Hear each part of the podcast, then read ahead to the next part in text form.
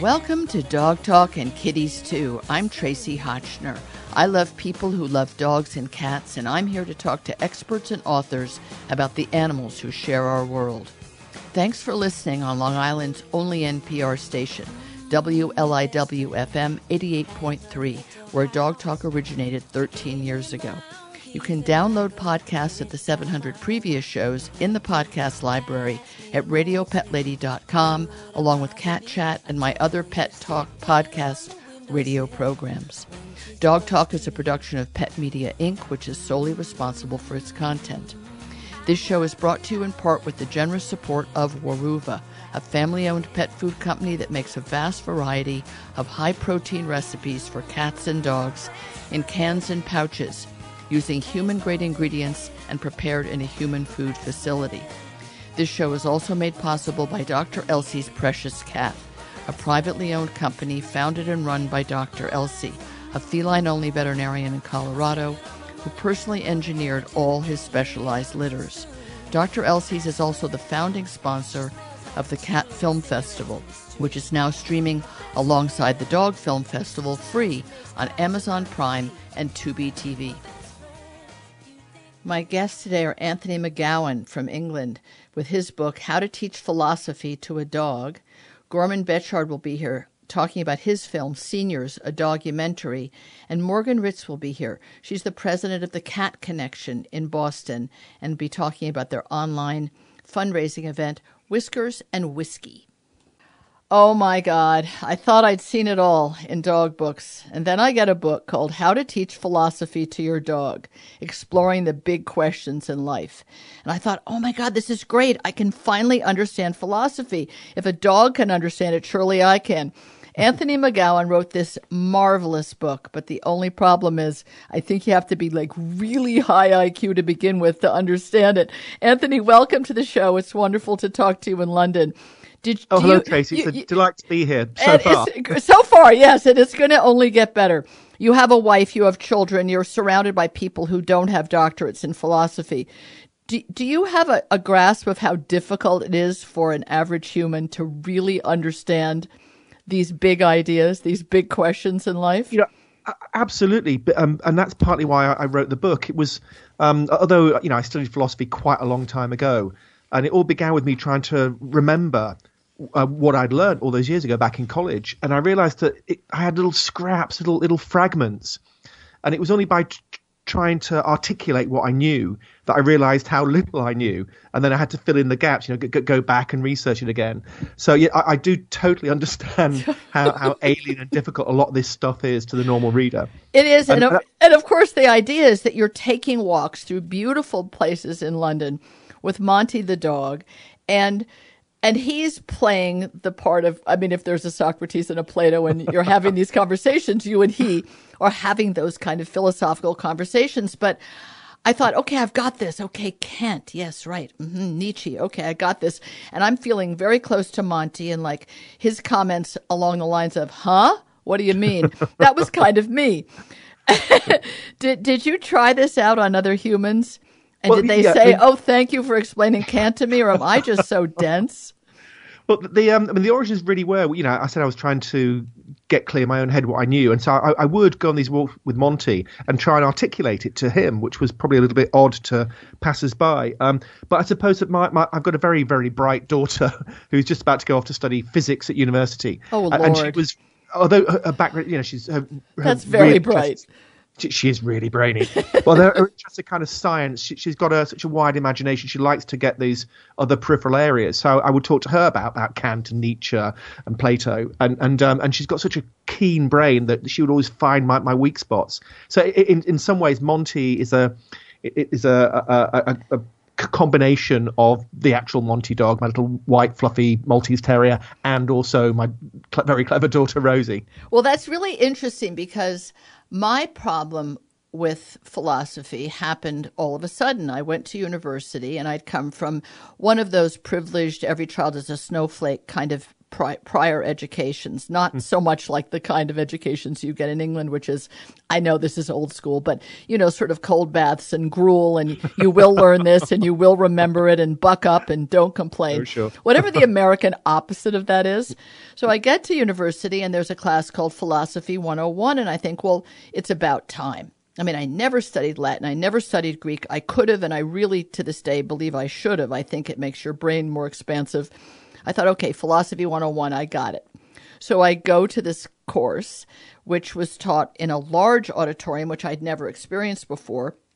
So there wasn't a teacher looking you in the eye and saying, "Oh, you clever girl," like I'm sure on some level your brilliant daughter and I'm not brilliant was told. And so I did whatever the first test was and I flunked it. And I hmm. went to the professor. I said, "No, this. What? What do you mean? I was giving you my personal opinion about these things." You know Ah, what? fatal aha, mistake. fatal mistake. So talk about the fact that philosophy is something almost set in stone. Although, how to teach philosophy to your dog does help us understand how it applies to the modern world and to history and the future. But it is really quite a almost rigid, isn't it? There's a there's there's a, a right and a wrong of it. So if your daughter was debating with you, the the philosophy itself is kind of bedrock, isn't it? Yeah, well, I suppose there's. I mean, it's meant to be an introduction to philosophy, and there's various different ways in which you can go about that. I mean, there's some brilliant introductions which just look at, at topics or problems. So, you know, what are the philosophical issues around, say, abortion or um, or, or, or, or, or capital punishment. So you, you'd look at the, those issues and then see what different philosophers had said. Or, or there's the, the kind of broad historical type of introduction where you begin at the beginning of philosophy, which is with the, the pre-Socratics, the, uh, ancient Greek thinkers, and you just work your way forward. And I suppose that, that my book is a kind of combination of, of, of the two. So it's broadly based in terms of the different areas of philosophy, but then looks at what, what the great historians, uh, uh, not historians, philosophers have said about those subjects. So I, I kind of tried to get everything in there. But, but you, you're right that there is. I suppose it's like like any in inverted commas science. There's the stuff Mm-hmm. you just have to know, and, and once you know that stuff, then you can begin to have a proper conversation. Uh, and it's you know there's a lot of things to get into your head, and a lot of these are really strange and difficult concepts. Uh, and you know, I was going through the. I, I reread the book. Actually, I listened to it's an audiobook version of it, which I listened Oh, to recently. really? Who read it? Somebody clever Um, with a British accent like yours, I hope.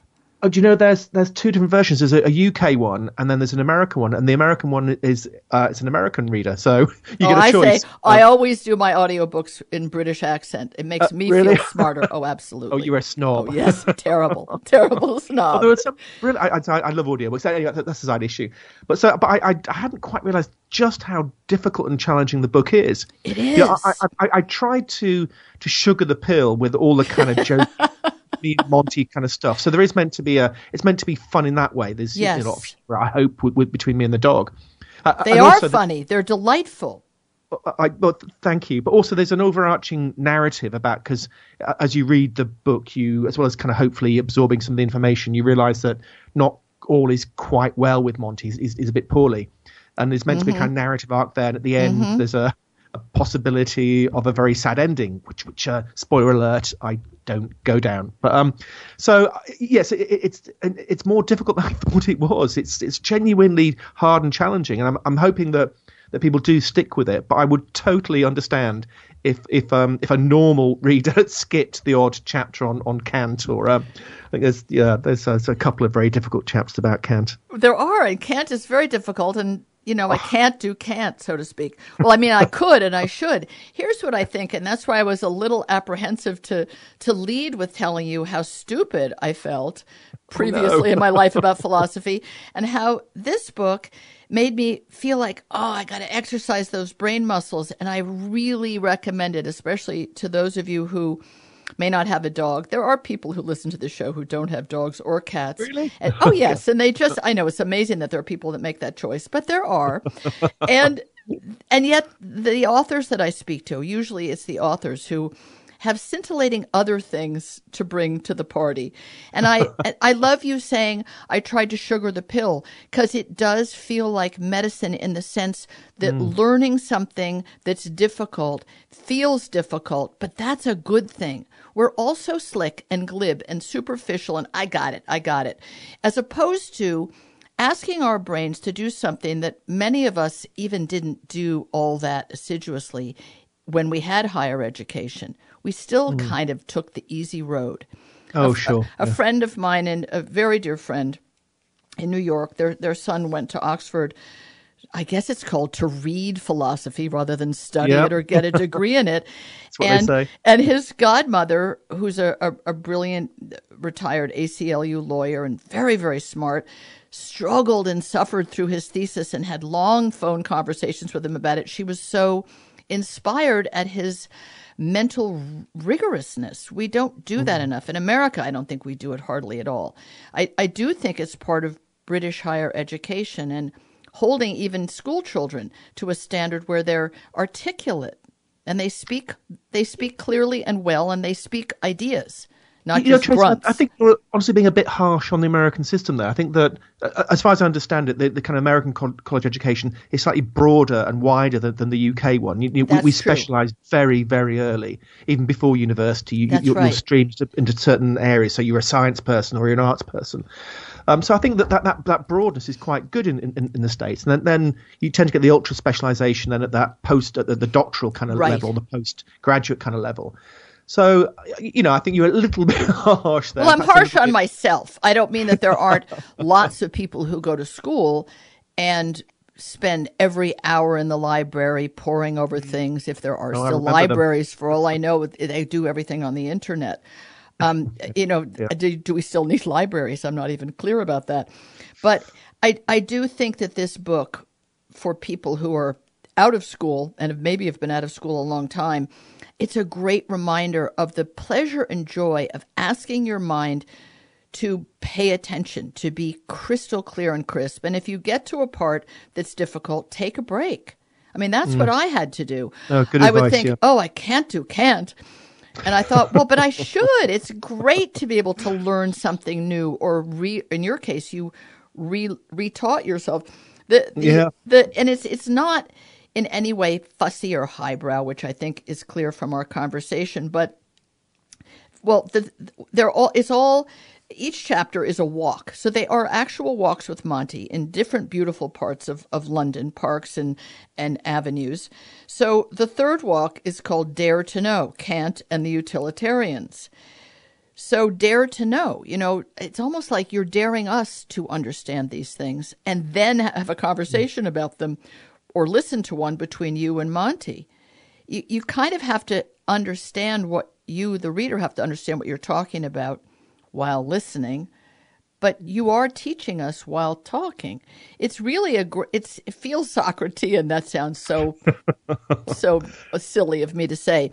But you sort No, of feel like what all. was it? Was it like this in Greece? Did people sit around in in stone amphitheaters and listen to these dialogues of these very brilliant people and try their very best to keep up? That's what it feels like. Trying to keep up. Well, you know, it is genuinely astonishing when when you read about the the kind of history of ancient Athens. So almost every interesting idea that that humanity's had had been had in the uh, like this hundred year period uh, of the, Yes. the high point of Athenian democracy, and it does seem to be that there was this brilliant free exchange of ideas. I mean, y- you know, there are quite rightly criticisms of ancient Athenian in inverted commas democracy because it was based on a, s- as a slave culture. Women Right. on the whole were, Right. were, were hugely repressed. It's you know hard for women to even leave the house if you're a uh, you know, of the, of the middle class. So, but but among those those free men, um, then th- there was this fantastic exchange of ideas, and just it was this furnace, this incredible engine room generating ideas, W- w- and the whole. It's been said that the history of, of Western philosophy is a set of footnotes to Plato, and Wow. that's kind kind of true. That's you know, pretty he- cool. you know, I actually, although in the book Plato's one of the villains that I, uh, although he was brilliant at raising questions, all his answers are wrong. I think. And that makes So- it so fun to read. It's like, oh my God, I have to get smart enough to understand how clever Tony McGowan is to say that that was wrong, but I got to Oh, no, get smart no. first. No, it's, it's not me versus Plato. It's other later philosophers, much better than me versus Plato. Um, but so, but also I think that the the, the great step comes when um, you go beyond that, just trying to understand the ideas, to challenging them. Yes. Because um, y- y- you know, I think it's as a human being, Uh, uh, uh, you know, I think our our, our central um, obligation, almost a moral obligation, is to challenge accepted ideas, to, to, to poke them and prod them and, and and try and analyze them and expose bad reasoning or, or, or where an argument's not based on proper evidence or where the logic's faulty. Um, I, I don't want to get into American politics at the, at the moment, but um, or you know, I- British I- I- ones. I, mean, or British ones, or, Oh, but right? in- Indeed, abs- absolutely. That I think perhaps with, with both of our, our leaders at the moment, um, if you try to logically analyse their, their, their You'd go mad. You'd go absolutely mad. In fact, you get to walk 10. I'm looking at, at the co- table of contents, and walk 10, the third walk having been Dare to Know, Kant and the Utilitarians. And of course, you think, okay, utilitarians, shouldn't I already know what that is? And then walk 10 is Kant and fuzzy logic. Ah, yes. So, I mean, as much as this is, you know, truly an immersion in these great ideas and then arguments to the great ideas and footnotes to that, there's a walk called Metaphysics 101, the white stuff in bird poo. So there's always something that you go, oh, okay, I, I think I, I'll read that because I'm curious about that white stuff. Not really, but it lightens it up a little. It really does sugar the pill. And, and when you I talk so. about Monty being, eh, you know, on a decline, the, the second to last chapter is called The Last Walk Schopenhauer's Bubble and the Meaning of Life. And then the next, the last, the actual last chapter is okay, that wasn't really the last walk. This is.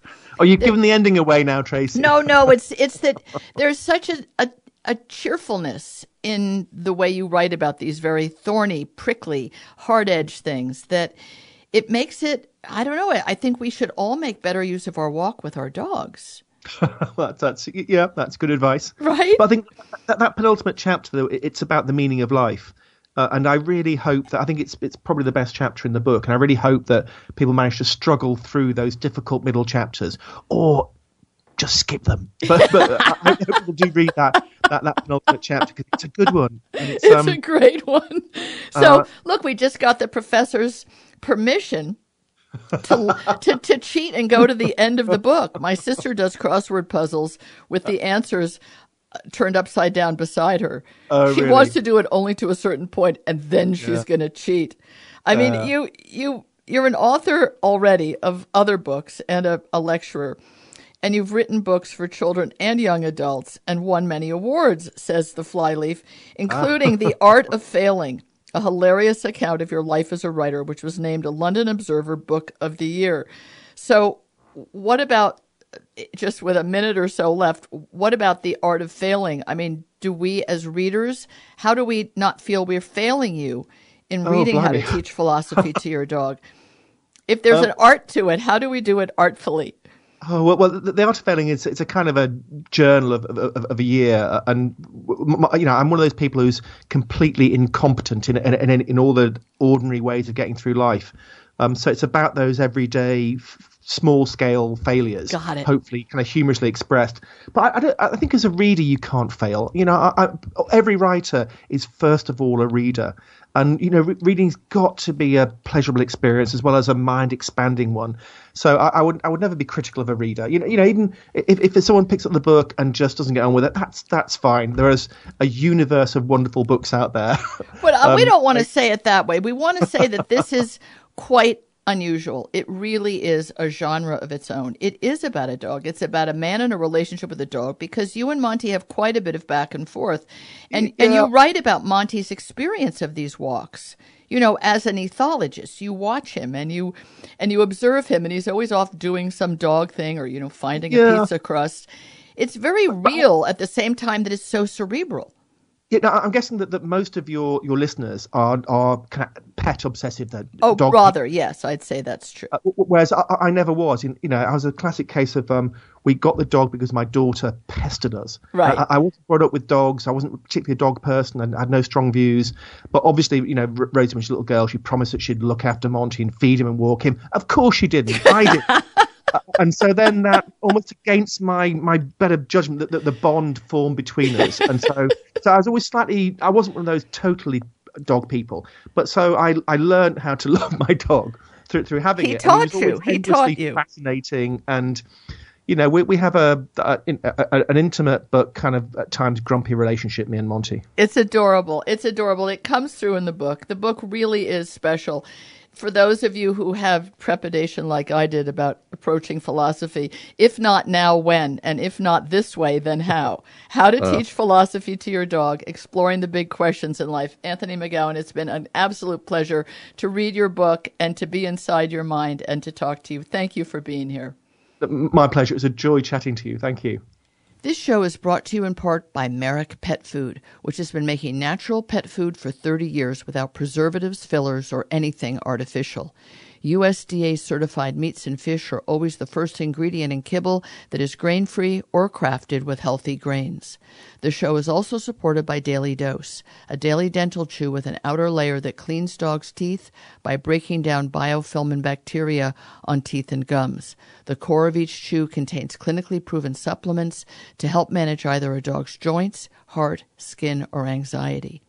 This show is sponsored in part by Canine Active, a natural mobility supplement for competitive canine athletes that can also help senior dogs move comfortably again. Clinical trials of Canine Active show improvement in older dogs' mobility within a week and can be safely used alongside other supplements and medications. Well, I have a treat for myself and for you to tell you about a documentary called Seniors, a Dogumentary, made by a veteran feature length documentarian, Gorman Bechard, who also runs the New Haven Documentary Film Festival in its seventh year. This man knows documentaries. He knows how to give you visuals and information and tug at your heartstrings, which this film really does. Gorman, congratulations on such a beautiful job of celebrating the oldsters, the four legged oldsters amongst us. Well, thank you, uh, thank you very much for having me on your show and and for liking the film. Very much. And of course, how could I not like it when you have your own star dog, Springsteen, in the movie, who you got as a teeny baby, which kind of belies the, the advice, if you will, of the film from the people that run Old Dog Sanctuary and other sanctuaries, which is don't just get a puppy, get an old dog. They have so much to offer and it's so rewarding. Did, did you ever stop and think, oh boy, I now, when, when, when Springsteen goes over the Rainbow Bridge, I had better get an old dog or I'll be in trouble? I that's what that's probably what our plan is. I mean, we got Springsteen. We uh, Springsteen also came from down south. In fact, Springsteen came from Tennessee. Um, Oh, I know you didn't get him in a pet store. I mean, you said you drove Yeah, in a no. blizzard to get him. Yes, yes. Uh, they, the the the the um, transport came up from uh, Tennessee, and I remember we, we yeah, it took us about two hours to go what should have been twenty minutes to meet the transport, but. uh uh, he was definitely, and, and the funny thing was when we took him, we were taking the one dog that didn't want to be, that no one wanted to adopt because he was such a troublemaker.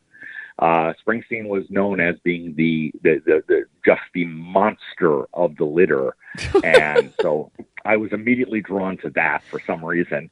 Uh, and he did not let us down in any way, shape, or form. I'm telling you that that dog was a complete monster. We I, we always crate train. As, as as I think anyone should, Right. when especially when you Agreed. have a younger dog. Yes. Normally, our dogs are out of the crate within five months, give or take. Springsteen was in that crate for over two years. Whoa, my dogs are in there for like five weeks, even from puppyhood. I guess I have some magic touch, or I'm I'm more disciplined about taking them out a lot once they're out of the crate. Two years. Uh, or you don't, or you don't Yike. get the monster, is what it is. right, right. I somehow have managed to, to circumvent the monsters. What I love about the film is that you have a few central characters, human characters, and the dog or dogs around them, and you weave them in and out. And you dedicated the film to, to John Pilley, who who taught the dog Chaser, the very, very famous Yeah. border collie, to recognize whatever the number was, a thousand objects and do Over a hundred tricks yes. over a thousand. And then you intersperse him with Jane Klonsky, who's been on the show and whose daughter's film was in one of the early dog film festivals.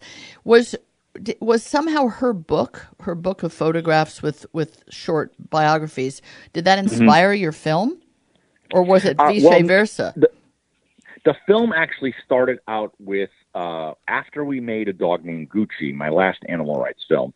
one of the things I kept running up against was people telling me, I really want to watch your film, but I can't. And I'd be like, well, why not? And they were always afraid to see horrible graphic images, despite the fact that I would try to tell them, well, there are none in the film. It, right. It's, I, I specifically try to stay away from that. Didn't make any difference. That was the subject of the film. And so I remember talking with my wife, who co-produces the animal films with me, that the next animal rights film had to be the happy animal rights film. And she can I just interrupt first. interrupt you for one Yeah. second because there's an I think an important um, use of language that I'm I'm a stickler about myself. And since you don't make animal rights films, you make films about animal welfare or humane treatment of dogs.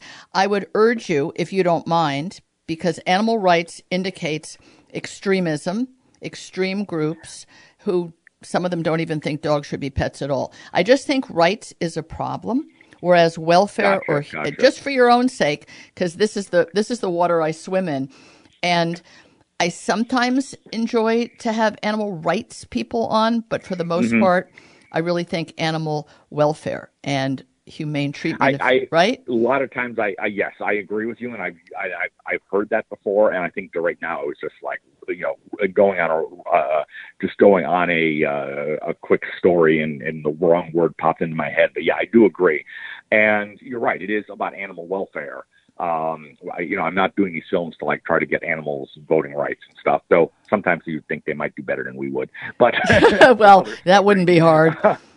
yeah um but so so in making in making seniors i wanted to make the happy animal film Yes, it is too. and um and at first my wife didn't really think like well don't call it that i said no i have to call it that because and and she finally came on the road with me for a few screenings and she saw the reaction and she understood and so that's sort of where that came out of and then i learned about chaser and i contacted dr pilley through his daughter and uh, arranged to go down there for a long weekend. I sent them Gucci. She, he absolutely loved the dog named Gucci, and that was, I believe, why at that point in his life, because he wasn't doing many interviews uh, uh, anymore, but why he uh, agreed to allow me to come down and interview him because of the treatment we gave Gucci. Um, and so I had this footage shot, and I actually sat on it for about a year because I wasn't really sure what is. oh, how film here. It wasn't enough. interesting! Yeah. And then I started realizing that like I started seeing all this stuff about senior dogs and I realized well Chaser and Dr. Pilley are both seniors. Nice. So maybe nice. there's a there's a, a, a- through line here. Mhm. And uh, my wife found me the senior dog uh, uh, old friend senior dog sanctuary in, uh, right outside of right outside of Nashville. They were just about to move. It all worked out. We went down there, shot their move. You know, t- spent a lot of time with them. But then I'm like, what connects all of these pieces together? And that's where Jane came in. So Jane actually came in. She was sort of at the end, uh, but I what really needed her as the thread that would connect everything. If you I notice, see. she shoots every single Absolutely. story in the film. She does. Uh, She's a fellow Vermonter and did an amazing job with the book and passionate job, Yeah. and then inspired her daughter to make a documentary film based on a number of the people in the book. I, I think what I love about your film is that it isn't trying to bang you over the head about anything other than No. to show you this great appreciation and love of older dogs. I especially like the young couple. I don't know what gen they are. I don't know Gen X, Z, Y, Q. They were mm-hmm. young, and he had a very old Yorkie who had been his mother's and his when he was even Right. younger. And the the girl, his girlfriend or wife, she had a aging golden retriever. And they talked like they were two old sages. These dogs are the joys of our life. It was so sweet. They were like barely old enough to, you know, have that long view. It was great. Right, and right. then, of course, you have a senior citizen home. Wonderful story about Izzy. And how did you come upon that story? This that was all. I- My wife finds me all the animal stories. She's so great. I, I give her credit on everything, and that was a that was an amazing story where you have a man refuses to go into a senior citizen's home unless he can take his dog. He brings his dog. He ends up dying shortly thereafter, and the home adopts the dog because everyone so loved him. and the dog is old. Izzy's an oldster herself. Yep. It's it's wonderful because it also lobbies, if you will, for the importance, the value, the quality of life for people living in assisted living in whatever way, veterans homes, you name it, to have dogs there. I, mean, there have been studies by the Human Animal Bond Research Institute and stuff about the value for seniors to have this connection to an animal. But how great to see it in action and to see this one place that came up with the money when the dog needed foot surgery. Mm-hmm. And they got the money from all over the country in a day just by putting it on a GoFundMe page. People really have a great deal of admiration and respect for old dogs, yet it doesn't, which is one of the themes of the film, but it doesn't seem to always prove out in real life with the shelters that get them and have to put them to sleep. I, I think because oh, I hate saying this, but old dogs don't show well. Correct. And I hate that phrase, but Yeah, you're in right. a shelter, usually, you know, they've been in a home all their life, and now they're stuck in this cage. They don't understand what's going on, and they're they usually are just hiding in a corner with their head in Depressed. the, you know, Mhm. yeah, Absolutely. and I always say to people, it's like take the old dog out for a walk, and you will be shocked. It's like all of a sudden he or she will come to life and you know you'll find the friend that you're looking for. The puppy, as you as we said at the beginning of this, the puppy will always get a home. Sure, no problem. Uh, you know, so uh, it, you know, so it, it it is definitely the older dog, and that that was why you know I so ended up like cutting the film as I did and telling the stories to really try to show emphasis. And notice, you know, as we're talking now about the old dog in a cage, you never once in this film even see a dog in a cage. No, they're all you know, it's was- all free and open. Like Muttville That is was like very that. much my goal. Yeah, Muttville is run like Muttville in San Francisco, Sherri Franklin's Mm-hmm. um, sanctuary, but really it's for, for she wants to adopt the dogs out. That's the ultimate goal. They're all loose and free. I, I talked to a wonderful woman, Doreen Jacobak, with Marty's Place Senior Dog Sanctuary in Monmouth, New Jersey. She built a state of the art facility, way nicer than your house or mine, including an indoor heated pool for these senior dogs. Mm-hmm. Oh, but my God. I know it's it's amazing, and they all live open and free, and their staff plus volunteers plus you know donations. It's quite something. Um, just the old place in Tennessee, which is marvelous, and the couple who run it are they're so brilliant. How they took this old building and how they've reimagined it, and the vet that they hired who sold her practice in Connecticut, which is where you live, to go move to Tennessee because she wanted to do something that mattered in her life. That was pretty cool, right? I, I, I mean, all of it is just. I mean, the dedication. Because you, you look at Zina and and Michael. I mean, these are two very brilliant people. I believe they're both ex architects. Um, and I mean, the Zina, what Zina does on Facebook and how she raises money for this place is truly amazing. I mean, anyone who's ever tried to sell stuff on Facebook knows how difficult it can be. Oh yeah. Uh, she has just got it down to a science, you know, and they just, their dedication to the dogs is just beautiful. And I, I love the moment when Michael cries. He was so embarrassed by that when, at the premiere. And, uh, but I was like, I said, oh, come on, Michael. It's like, it's like, you know, everyone, every woman loves a man that can cry, you know. and so does every documentary filmmaker. Wow, I got tears Oh, on I- camera. I All right. Yes. which is that that, that really That's works true. too. I, I guess really it's a wonderful tribute to these dogs and to the people who keep them their whole lives, but also to people who take them n- near the end of their lives and Mm-hmm. get that huge jolt of I'm St. Francis, this feels great, and oh my God, this dog is not living three weeks or three months; it's three years later. This dog is the ever ready bunny. There's a there's a wonderful moment in the film that was clearly unintended and not really specifically about senior dogs, but Jane Klonsky, who we see throughout the film, shooting the dogs up in their face with her big fancy camera. At one point, she's lying on her back with her head raised as if she was doing a sit up. And one of these older golden retrievers at the sanctuary comes over and noses her and nuzzles her.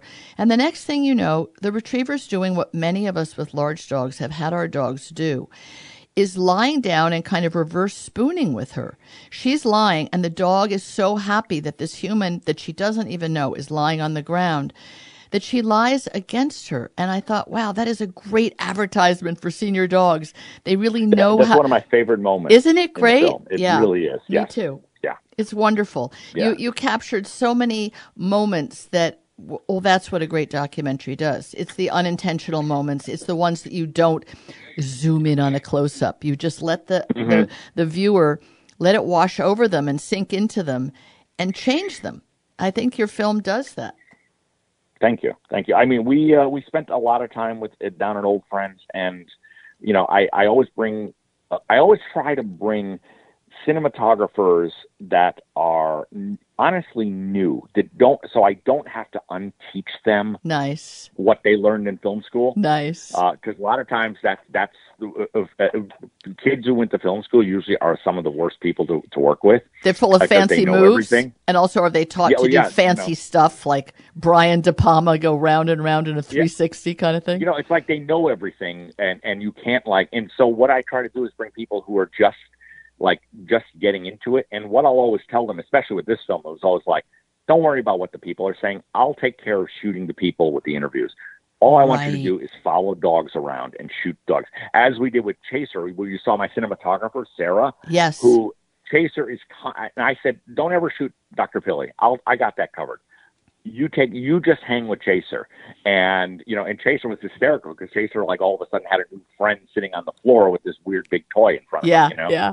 And he wanted to know the name of it, Being Chaser. He's like, Yeah. okay, what are you going to call that? And I'll see if I can fetch it. Well, Gorman, you've There's, done there is a great. I got a gr- quick, great Chaser story, not in the film. very The quick because we're, we're very short Yep. on time. I brought him a toy and that he had never seen before. He said, "Give it a name." Dr. Pilley said, "Give it a name." I called it Springsteen. I pointed at it, said, "Chaser, this is Springsteen." Threw it on the ground. Three days later, I see it upstairs and I'm packing up. I say, I see Chaser downstairs. I said, Chaser, find Springsteen. Oh, my God. He runs around nothing, goes upstairs, comes Oh, right back down with that toy in his mouth. Oh, Three. I can't remember God. someone's names. Ten minutes later, three Wow. days, he hears it once. Wow. That that Yeah. takes my breath away. Unfortunately, we have to stop talking because our time is up, but that's amazing. Of course, you weren't shooting that, but that's a great story. Gorman Bechard, beautiful job. Seniors, a Dogumentary. People can stream it on Amazon Prime. You can buy the DVD. Support Gorman's work. He's the real deal, and he loves dogs as much as we all do. Thanks for being here, Gorman. Thank you so much, Tracie. This show is partly brought to you by Evermore Pet Food, a privately owned company that makes freshly cooked dog food from organic vegetables and humanely raised meats that are human edible. Frozen pouches shipped directly to your home to be served as a complete meal or as part of a pet's diet. This show is also supported by Earth Animal, privately owned by Dr. Bob and Susan Goldstein, who have combined science and nature in animal wellness products. Earth Animal Zen Pens deliver precisely dosed CBD gel made from full spectrum hemp oil to rub inside a dog or cat's ear. For those of you at home with your kitties or at home wishing you had a kitty, Whiskers and Whiskey is a really cool online virtual benefit for the cat connection in the Boston area. An extraordinary, wonderful cat rescue that is about to have it's open for the first time in 20 years a shelter until now they've been in all foster families and feral cat colony uh, guardianship and adoption and now they're going to have a shelter and whiskers and whiskey is a really cool online auction that everybody can participate on in November 21st from 7 to 10:30 but it's an online silent auction that starts on November 14th Morgan Ritz the director the president of this extraordinary cat connection is here to tell us about Whiskers and Whiskey and I just want to take my hat off to you Morgan for so many years of looking after the kitties in the Boston area, finding the ones who want to live indoors a nice home, and looking after feral cat colonies, all with a, a big network of tremendous foster families and volunteers. Good for you. Thank you so much, Tracie. Um, it's really it's a really exciting time for us. Opening the shelter is uh, is just really thrilling because we're going to be able to help many many more cats than we ever have before. And our first online Whiskers and Whiskey is coming up, which is also going to be amazing because we can reach a much larger audience than we've been able to. It's odd, isn't it, that COVID for some people is truly a silver lining because there you were having Whiskers and Whiskey for a number of years, a really wonderful silent auction benefit and all the people in the area who were your volunteers and their friends and their family and your, all your adopters and fosters would come. But because of it being virtual and online, you can reach people anywhere and you have fantastic things in the auction. You even have a VIP room. What is a VIP room virtually? A VIP room is a special space for people who buy a VIP ticket. And we have some really special things in there. We have um, Assaf Weisman, who is a pianist for the Israeli Chamber Project. Wow. We have are going to have some exciting cat based surprises. People talking, celebrities talking about cats. like Hannah um, Shaw, the kitten lady, who's pretty Yes. famous to the in the cat world. She's Yes. about as famous as you get. That's true. That is very true. And we also have many, many uh, experiences for people outside of the Really? VIP room. Really? Such, yes, we have an Irish whiskey tour with John Byrne from Galway, Ireland. So you can learn everything you ever wanted to I'll about. Irish whiskey. and this have- is part of the VIP tour or the regular p- participation? No, this is part of the regular, just anyone can Wow. sign up for these things. We have an FX demonstration with a four time Emmy winning Hollywood effects pro. wow. We have guided yoga sessions. we have so uh, cool. lots of activities for kids, Nice. including a cat chat, another cat chat. not not with- my cat chat, which Not uh, your cat people are hearing you on right now. But um, Right, right, I'll not be be darned. confused. That's so cool. yes, we think it's going to be really, really fun. And how much does it cost people to go to the virtual benefit? It is thirty dollars a ticket, and that gets you entry into the whole event for the two and a half hours. You can sign up for whatever experiences you would like.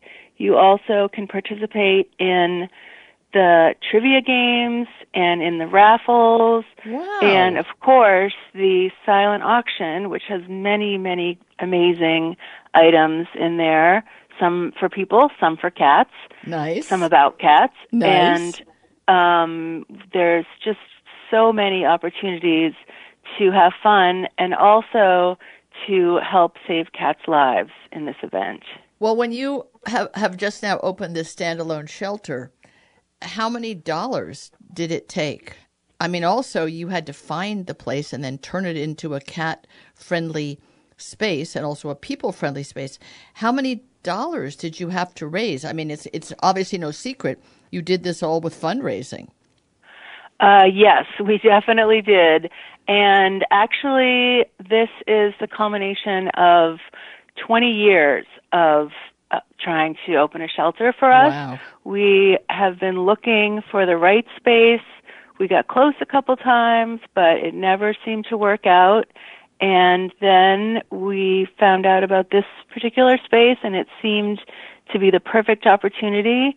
And uh, all together, I it's gonna it's definitely going to cost a lot of money, um, and that means that we have to really work hard on our fundraising so that we can afford to be able to save so many cats. And Whiskers and Whiskey is definitely part of that. And and you have one paid person, the shelter director. So you not only have to have created this shelter and found the place and turned it into a cat shelter, but have the money to pay that shelter director and the utilities and the cat food and the litter. I mean, before when you had foster families as the only way to take in your kitties, did you provide them with all that or did the foster families themselves step up and pay for it? For uh, the food and the supplies, Yeah. Uh, yes. Well, we ask our fosters if they can to buy food and litter, but if they are unable to, we will definitely help out. So it's a it's a big responsibility either way. I mean, you've taken in these cats, and until they get a really great forever adopted home, you view them as your responsibility. Now they're going to be in a physical building where people can come visit them. Do you consider it kind of a benefit to be opening during the pandemic so that there is a slower flow of people and and lets you all get more used to this because you have the shelter director, but I'm sure you have to have volunteers there, and organizing them can't be easy, COVID or no COVID. No, no, it's definitely not going to be easy, but we feel that we are going to be on top of it. But I think you're right that it doesn't necessarily hurt to have this period of things being a little slower so that we can make sure that we're fully functioning up to speed by the time things go back to normal again, if that ever happens. Right. If that ever happens, we're all so confused about what the future holds. But people still want cats in their life, and they still want kittens in their life. And the unspayed and neutered cats that are out there, the feral ones, they don't care or know anything about it. They just keep reproducing and creating more of a challenge for groups like yours. I I know that that you have Rachel Geller, who's been on the show a couple of times, and she's such a wonderful cat behaviorist and, and does so much work as a volunteer with your organization to help people taking in a cat or a kitten to make sure that it's a good fit and that they know how to give that cat an enriched life and a safe life and a comfortable life. It's it's got to be really daunting now. You have a physical place where they're going to come. Are you going to try to clone Rachel? we would love to be able to clone Rachel, um, but we really, we really are so grateful that she is with us because it helps so much to have that service to offer as a behaviorist to offer people. It's huge. We do a lot of community support. We will pretty much do anything we can to help people keep their cats. Yes. And one problem that a lot of people encounter is behavioral issues. So having her be able to step in and help with that is amazing. We also do, we help with financial issues. We get grants for low cost spay and neutering. Nice. We have a pet food pantry program Wow. to help with food and litter. Yeah, we are really all about keeping cats in their homes. That's really fabulous. And it's essential. It's essential whether there's a pandemic on or not. But the extra pressure on people financially and just emotionally is so huge.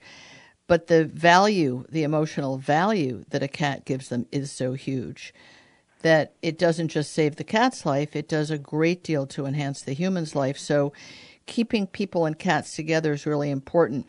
It does look Yes. like the Cat Film Festival, the the new one, the third annual, that would have been at the Regent Theater in in real time with an, a live audience, is going to probably be there virtually. So the Cat Connection will be our partner and be a beneficiary of the tickets that are sold. And I'm hoping that after you've done Whiskers and Whiskey, you'll have a big fat list of people that it, that were there for that benefit who can also watch the film the festival films virtually.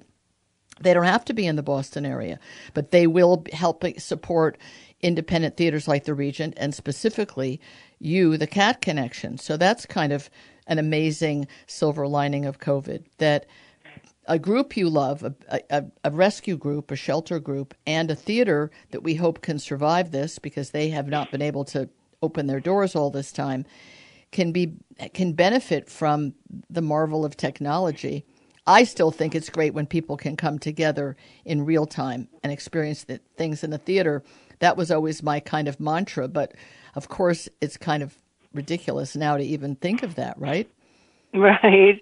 Yes. And we really, really appreciate the opportunity to be in the festival. You're right. It is such an amazing thing to be able to help the cats, help the theater, and give great entertainment to a lot of people who I'm sure will be enjoying the festival. I think they will. And and there's also, I mean, I don't know if you guys know this, but you guys in the Boston area, you guys, the Cat Connection people, because you're a, a large, a large extended family. That on Amazon and Tubi TV, people can see encore presentations of the previous festivals for free on Amazon Prime Oh. and Tubi TV. So that's pretty cool. I mean, I, of course, I want people to see the new one with all the new films, and particularly support the theaters and the Cat Connection. But it's just nice to to be able, in a time when people are kind of starved for connection and starved for things that make them feel good. You know that cats make them feel good, right? I mean, I'm sure you're finding that. Do you find more demand for cats and kittens than before, or is it hard to tell? We definitely have found, as have other shelters and rescues, more demand for cats. I believe that the pandemic has really shown people who are now a lot working from home that cats, pets in general, are an incredible source of comfort and companionship and now that they're home a lot, they see that space where a pet could be, and they decide to adopt or even foster a cat. So that's sort of another silver lining of the pandemic. It is. And fostering is actually a great way for people to get their feet wet, if you will. A, they may not, maybe they're older. I mean, I know a lot of people who are quite a bit older in their 80s that would love a cat but they're nervous about, well, what if I die before the cat? Because a well looked after cat can live to 20 and plus if you never give them dry food. Yes, I always want to say no kitty crack, wet food only. Um, and if you, you know, make sure that they're not out and about of getting run over by cars, they have a very, very long life.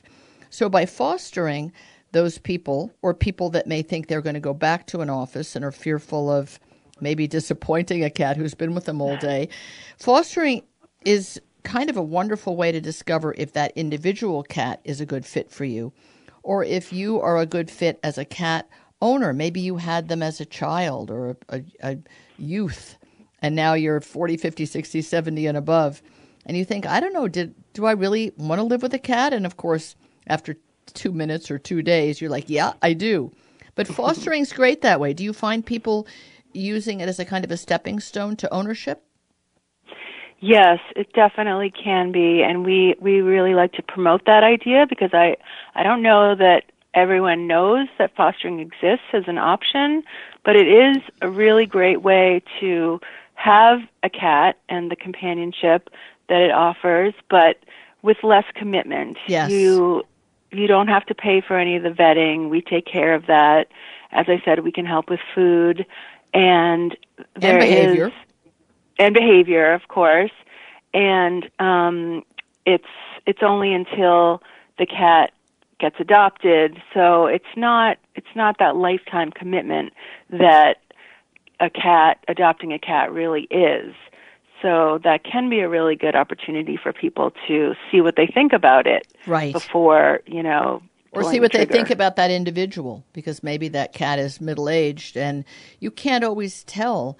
Well, in your case, well, now they'll be living in a shelter, which is stressful for cats and, and dogs and changes the way they interact with people. By necessity, they're institutionalized, if you will, no matter how nice your shelter is. Probably Right. if they've seen video of a cat who's in foster through the cat connection, they've gotten a sense of the personality, but you never know for sure because sometimes the environment you offer a cat, the affection, the options, the choices bring out a lot more in the personality than the cat shows, you know, on first view. And of course, I think what you're probably most happy about is failed fosters, right? You ho- hope that people foster and go, "What? Somebody else wants to adopt this cat? No way!" Yes, that does happen often, actually. Good. I myself am a failed foster. Oh, I wouldn't be um, surprised.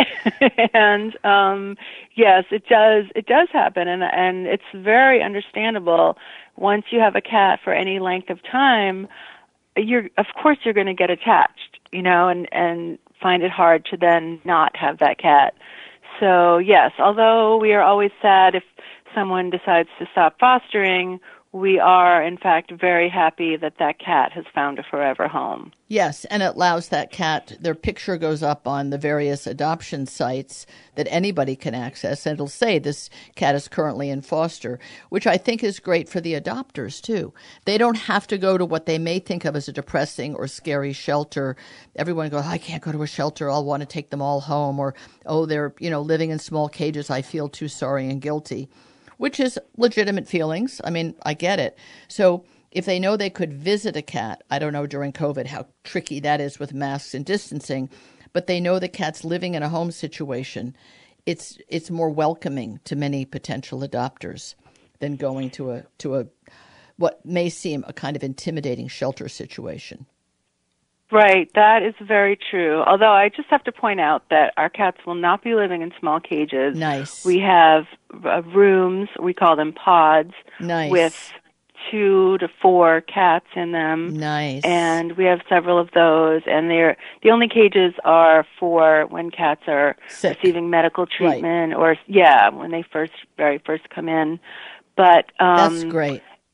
Yes, that was very very important to us. Understandably. so it's more like a cat cafe. People can visit with yeah. a cat and they might visit with two or three or four all at the same time. Right? It's possible. And also, I would like to point out that we will still have foster homes even after the shelter is oh, open. gosh, yes. Definitely, that's a really, really valuable resource for cats that maybe are a little shyer and need socialization. Yep.